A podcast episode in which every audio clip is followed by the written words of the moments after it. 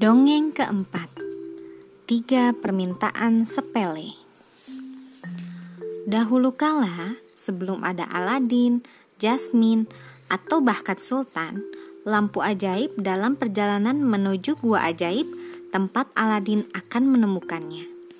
Seorang pedagang keliling membeli lampu itu bersama sampah lain. Karena tidak mengetahui nilainya, ia menukarnya dengan makan siang pada penjual keju. Hasan si penjual keju memandang lampu dengan pasrah. Ia menghela nafas dan mulai menggosoknya.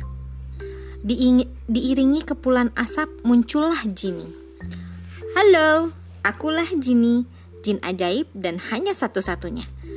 Makhluk gaib besar berwarna biru itu memberitahu. Apa? kata Hasan. Senang bertemu denganmu, lanjut Jini. Dan apa yang kau lakukan di Agrabah sini? Namaku Hasan dan aku tunggu tunggu tunggu tunggu. Seru Jini. Biar ku tebak. Kata orang, aku ini jago meramal, kau tahu? Jini menaruh tangan di atas alis sambil diam-diam memandang ke keliling toko pria itu. Kau menjual keju. Aku benar atau benar? Kau benar, sahut Hasan. Tapi itu sih tebakan yang gampang, tidak terlalu ajaib. Kau sangat cermat Hasan, kata Jini. Jadi, ku beri kau tiga permintaan. Tiga permintaan ya, Hasan berpikir sebentar. Kemudian ia berkata, Aku sulit memperoleh cukup banyak susu yang baik untuk membuat keju paling enak.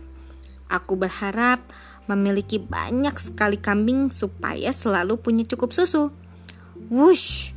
Dalam sekejap mata, beribu-ribu kambing memenuhi jalanan Agrabah. Tampak kambing di mana-mana. Kambing memenuhi toko kecil itu dan merobohkan kedai-kedai di pasar. Ya ampun, seru Hasan. Aku harus meminta toko keju paling besar sedunia untuk menjual keju dari begini banyak kambing. Wush! Tiba-tiba, toko Hasan tumbuh dan terus tumbuh Toko kejunya jadi lebih tinggi daripada bukit pasir tertinggi di luar kota. Menakutkan, Hasan berteriak.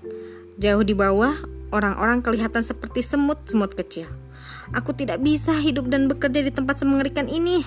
Aku hanya ingin membuat keju paling enak di Agrabah. Hasan menoleh pada Jini. Aku berharap tidak pernah bertemu kau, pekiknya. Wush! Mendadak, Jini lenyap. Hasan mendapati tokonya kembali normal. Di luar pasar terbebas dari kambing sama sekali. Hasan mencari lampu tadi ke mana-mana. Namun, lampu itu sudah berada di kantong seorang anak laki-laki kecil. Akan berada di mana lampu itu selanjutnya? Pasti mimpi gila-gilaan, kata Hasan. Tapi sejak hari itu, semua orang bilang keju Hasan paling enak di seluruh Agrabah. Selesai.